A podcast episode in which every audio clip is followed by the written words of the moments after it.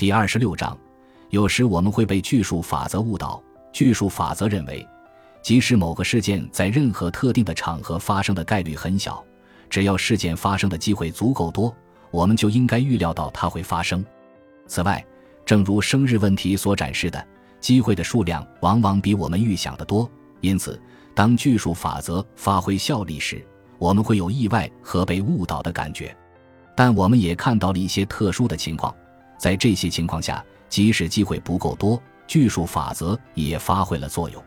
比如，章鱼保罗做出正确预测的概率是一千二百五十六，因此，只要有二百五十六只动物做出了不同的预测。我们就可以肯定其中必有一只动物的预测是对的，这是必然法则效力的体现。当动物的数量接近二百五十六时，我们就很有可能找到能做出正确预测的动物。毕竟二百五十六是个小数字，关键要看有利的结果占所有可能结果的比例。若算错了可能的结果数量，巨数法则的效力就会被放大。如果一开始我们认为有十亿种可能的结果，其中只有一百种结果对我们有利，那么当真的出现了对我们有利的结果时，我们会感到很惊讶。但是，若仔细观察后，我们发现实际上只有一千种可能的结果，其中有一百种结果对我们有利，那么当出现对我们有利的结果时，我们就会觉得很平常了。幺幺零的概率和幺幺零零零零零零零的概率相差太大了。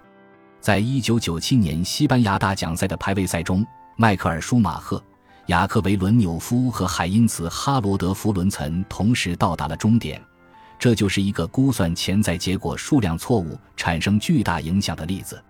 出现这样的结果看似是惊人的巧合，但是若我们假设前三名车手的时间差在一百一十秒之内，我们就不会这么看了。一分二一点零七二秒的时间精确到了一万一千秒。三位车手的成绩差在一万一千秒内的概率为 x，即十一万。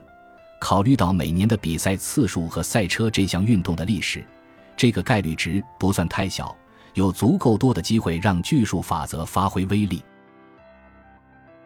感谢您的收听，喜欢别忘了订阅加关注，主页有更多精彩内容。